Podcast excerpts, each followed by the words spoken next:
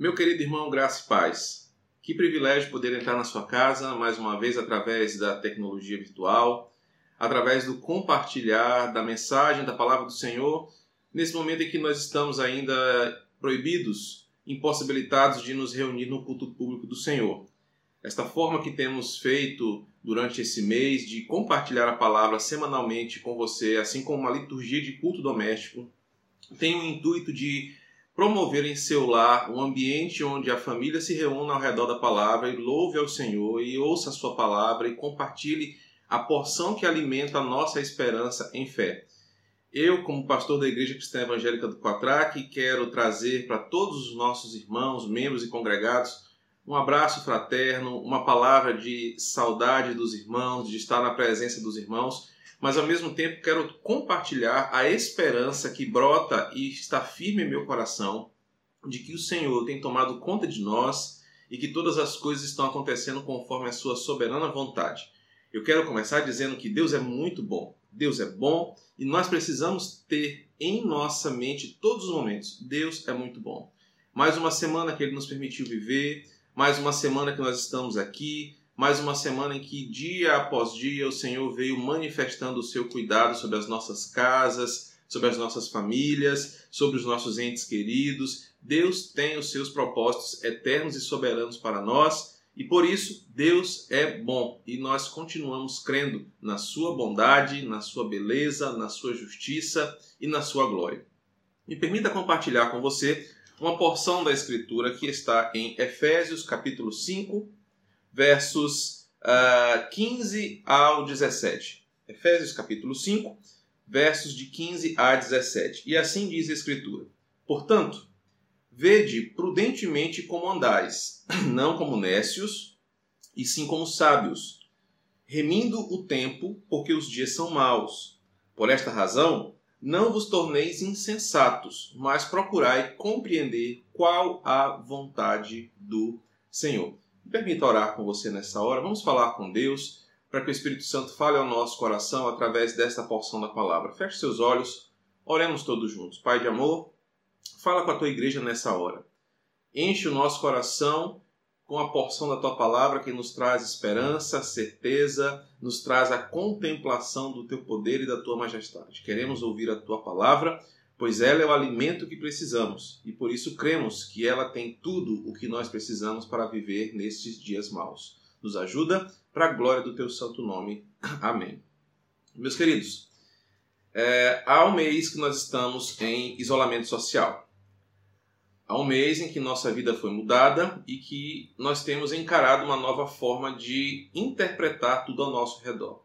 Nós estamos nos adaptando a um novo estilo de vida uma adaptação física pela limitação das nossas uh, idas e vindas no, na nossa cidade, mas também uma, uma transformação, uma adaptação espiritual. Nós temos aprendido a viver a fé dentro do ambiente doméstico. Nós estamos impossibilitados de expressar publicamente o nosso culto ao Senhor, mas temos nos reinterpretado e nos readaptado de trazer aquilo que vivíamos na igreja para dentro da nossa casa o culto doméstico, o louvor ao Senhor, uma vida de contemplação da palavra do Senhor dentro da nossa casa. É uma readaptação física, é uma readaptação espiritual, mas também é uma readaptação emocional. Ao longo desse mês, nós temos acompanhado o progresso e os investimentos contra essa epidemia. Nós temos visto pelos noticiários o que tem acontecido ao redor do mundo. Nós temos visto em que alguns países a epidemia já passou ou está passando gradativamente. Ah, em alguns países a coisa ainda está ah, descontrolada, mas nós temos percebido que as coisas estão tomando um rumo conforme a vontade do Senhor. Nós precisamos entender que, junto com essa epidemia, alguns outros inimigos vêm agregados a ela e esses inimigos são tão perigosos quanto a própria doença. É desses inimigos que nós também precisamos nos preocupar. Contra a questão da epidemia, nós temos crido que o Senhor tem colocado à disposição dos homens aquilo que eles podem fazer para descobrir uma cura, para descobrir uma vacina, uma prevenção para esta doença. A humanidade tem se esforçado para dar fim a essa epidemia e trazer uma possível cura para o mundo. Então, fisicamente, nós estamos descansados em saber que Deus tem o seu propósito e ele pode dar fim a esta epidemia de uma forma milagrosa, ou pode confiar na ciência e dedicar aos homens a oportunidade de descobrirem como isso vai passar. Espiritualmente, nós temos sim todo o ensinamento bíblico que nos ajuda a pensar na Bíblia, a pensar no reino de Deus e na sua glória e nos mantermos equilibrados espiritualmente confiantes em Deus, certos de que a sua soberania, o seu poder e a sua glória continuam a sustentar este mundo e a sua igreja. Espiritualmente, nós não temos por que vacilar por, eh, em nossas dúvidas, em nossas incredulidades, porque a palavra do Senhor é viva e eficaz. Deus se mostrou verdadeiro e poderoso ao longo da história, e mesmo diante desse cenário, espiritualmente, nós cristãos temos como nos manter firmes espiritualmente. Entretanto, quando falamos das nossas emoções, a epidemia trouxe um inimigo ou alguns inimigos que estão machucando a incerteza de muitos cristãos.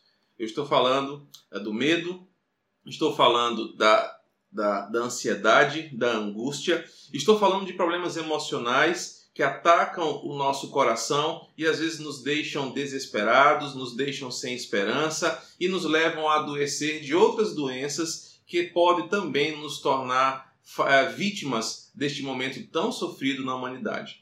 Uh, o texto de Efésios nos ensina uma, uma postura cristã para vivermos nesses dias de epidemia. O texto de Efésios nos ensina que nós, como cristãos, como falamos já em outros momentos, devemos ter diferenças, devemos ser diferenciados uh, entre tantas pessoas nesse mundo, como nós nos comportamos em relação a esta epidemia. O texto de Efésios vai nos ensinar em três versículos que a mente do cristão ela está preparada ou ela está direcionada para enfrentar esse momento. Independente daquilo que estamos passando, mesmo com ah, o medo do que vai acontecer, ah, Efésios nos ensina que o cristão tem uma postura ensinada pela palavra que o diferencia dos demais. E por isso nós nessa mensagem queremos ensinar você, compartilhar com você uma forma bíblica de encarar o que Paulo vai chamar de dias maus. Observe comigo que no versículo 15 Paulo começa dizendo: "Portanto, vede prudentemente como andais, não como nécios, e sim como sábios." Um ponto importante sobre o que está acontecendo é que a mídia tem feito o que ela melhor sabe fazer. Ao mesmo tempo que ela promove informações importantes para nós que estamos isolados em nossas casas, ela tem se aproveitado de seus mecanismos de divulgação para informar a notícia como ela quer. Então nós temos visto que ao longo dessas semanas as emissoras tornaram o assunto da epidemia uma questão política a, o coronavírus se tornou um assunto politizado e muitos têm usado esta epidemia, este momento, para pregar os seus viés ideológicos e divulgar as suas ideias políticas, tocando o terror, literalmente, em alguns, colocando cada vez menos esperança e certeza no coração de outros e fazendo com que essa situação se tornasse uma situação polarizada. Nós temos acompanhado no cenário político brasileiro como que a epidemia tem se tornado um chavão político para ou contra ou a favor de um partido, ou contra ou a favor de um governo, e as coisas têm se tornado cada vez mais incompreensíveis para nós.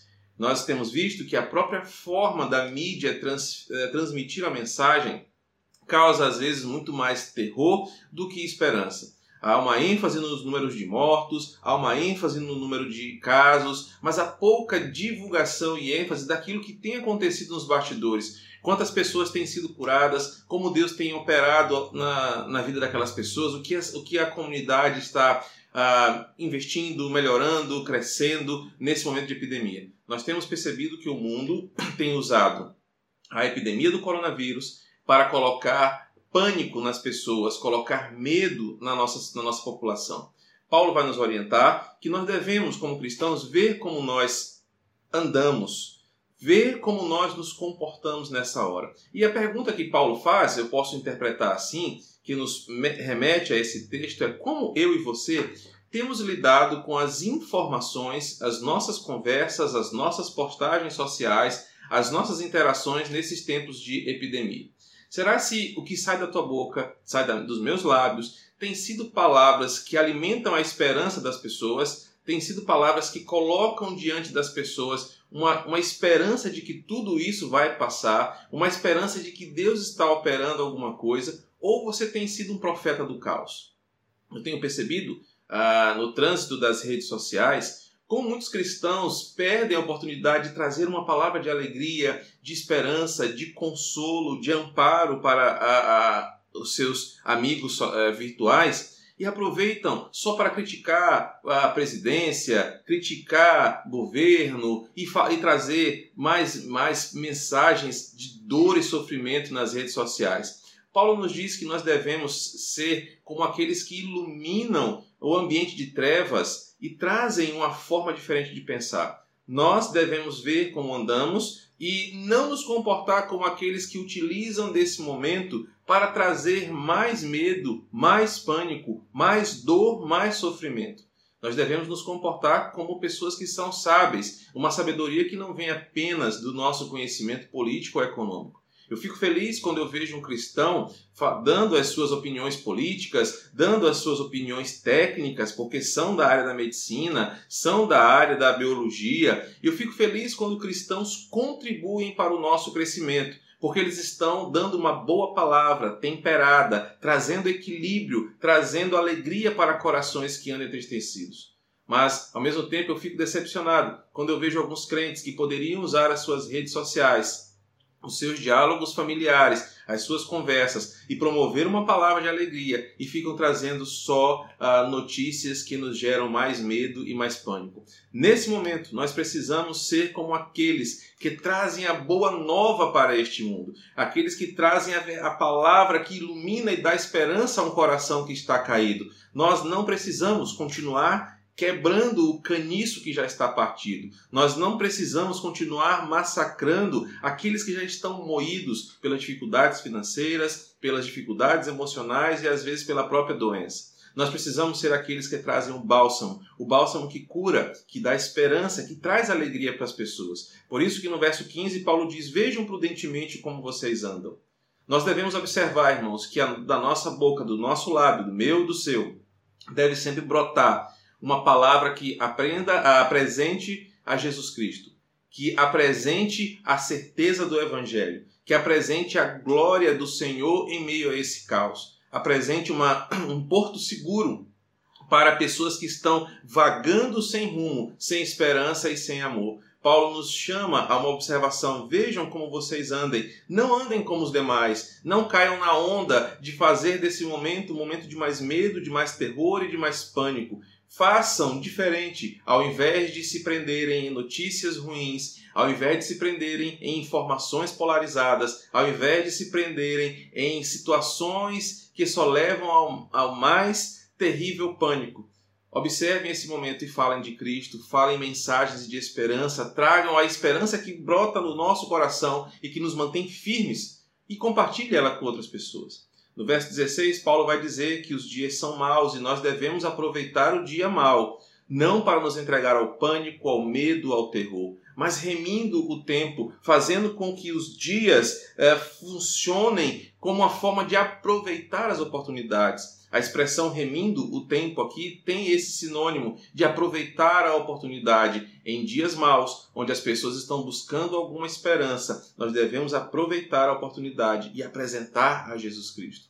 Nos dias maus, onde ah, tudo é incerto, onde tudo é inseguro, nós devemos aproveitar essa oportunidade de apresentar aquele que pode salvar não apenas esse corpo, mas nos salvar na eternidade em sua glória. Nós devemos, como cristãos, além de andar diferente, viver diferente, como, como sábios e não como nécios, nós devemos aproveitar essa oportunidade. Você tem, teve um mês, eu tive um mês dentro da minha casa, em isolamento social e me pergunto todos os dias como eu posso contribuir com a palavra de amor e esperança para as pessoas do meu círculo social. Então eu tenho aproveitado ah, os momentos de internet, tenho aproveitado os momentos de diálogo para não deixar com que as pessoas fiquem mais desesperadas e mais temerosas, mas tenho levado uma mensagem de que Jesus Cristo tem o controle, de que tudo isso está sob a mão do Senhor e que nós podemos aprender alguma coisa.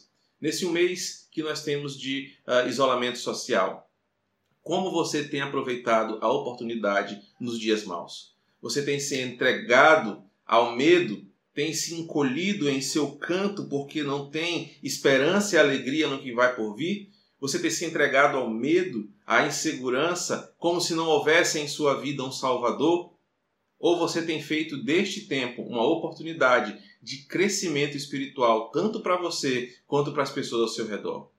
Durante um mês, nós tivemos a oportunidade de ter mais tempo com a palavra, de ter mais tempo com boa literatura, de ter mais tempo com a nossa família, de postar mais coisas nas nossas redes sociais. Como você tem vivido esse dia? Como você tem vivido esse dia que Paulo chama de dia mau? Você tem aproveitado a oportunidade para mostrar o chamado que é no seu coração, o chamado missionário, o chamado para falar da glória de Deus, o chamado para promover o nome do Senhor? Ou você tem desperdiçado a oportunidade de apresentar a Cristo como Salvador desse mundo?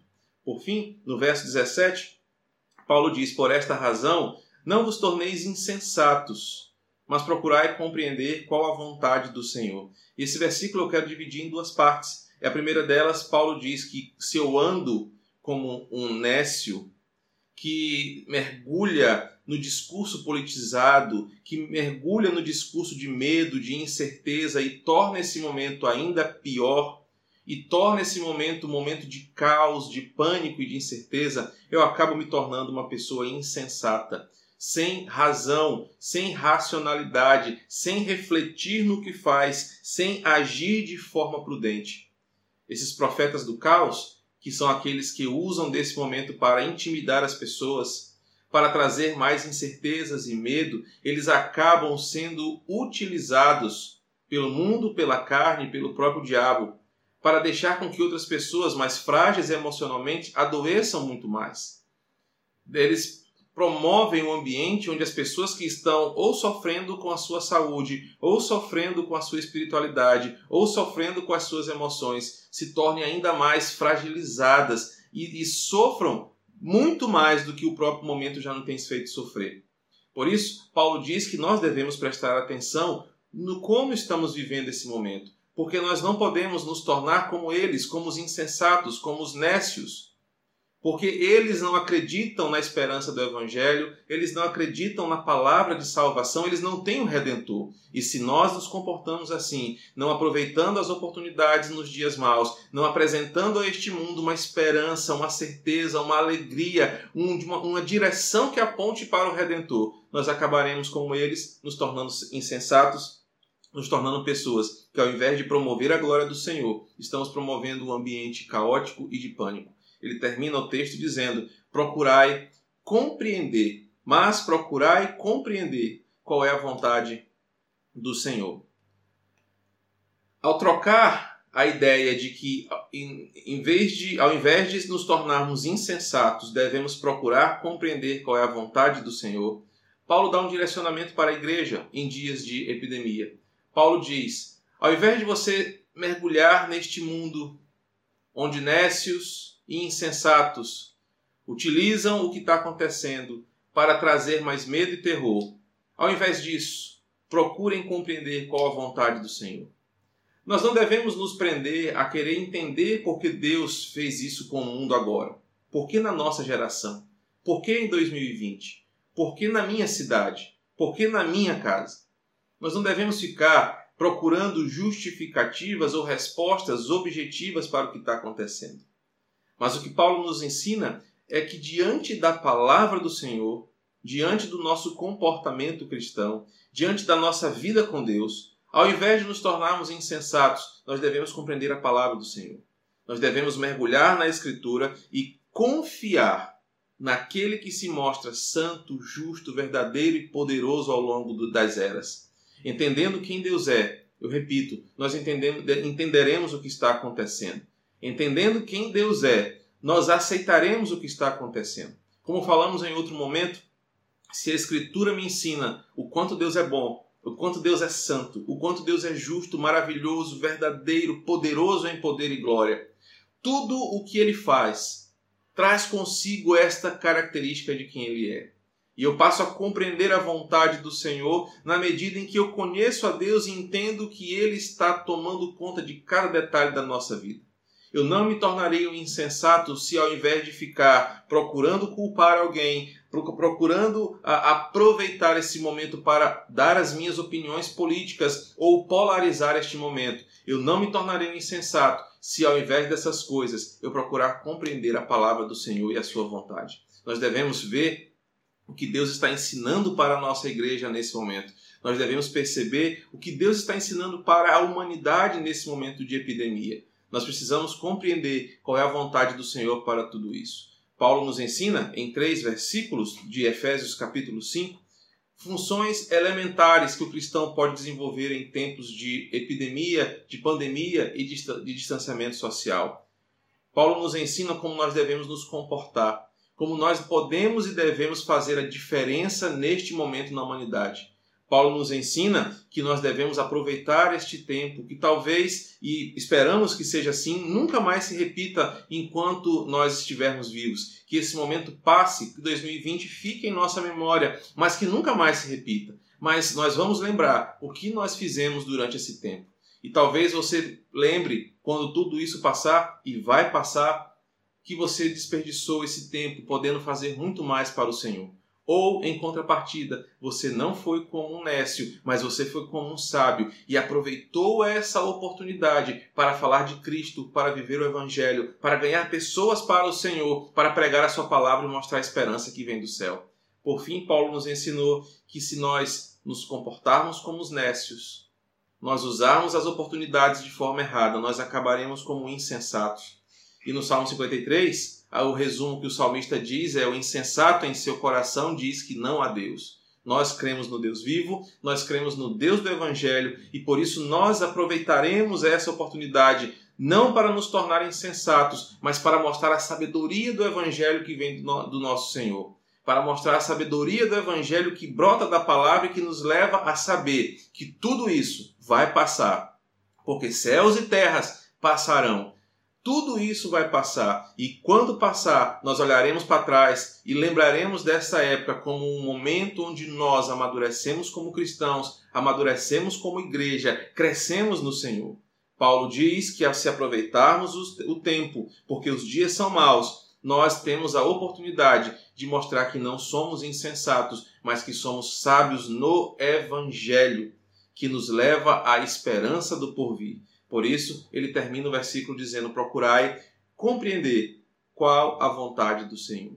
A vontade do Senhor é a nossa santificação. A vontade do Senhor é que nós cresçamos em intimidade com Ele e cheguemos perto dele em amor, em santificação e no temor da Sua palavra.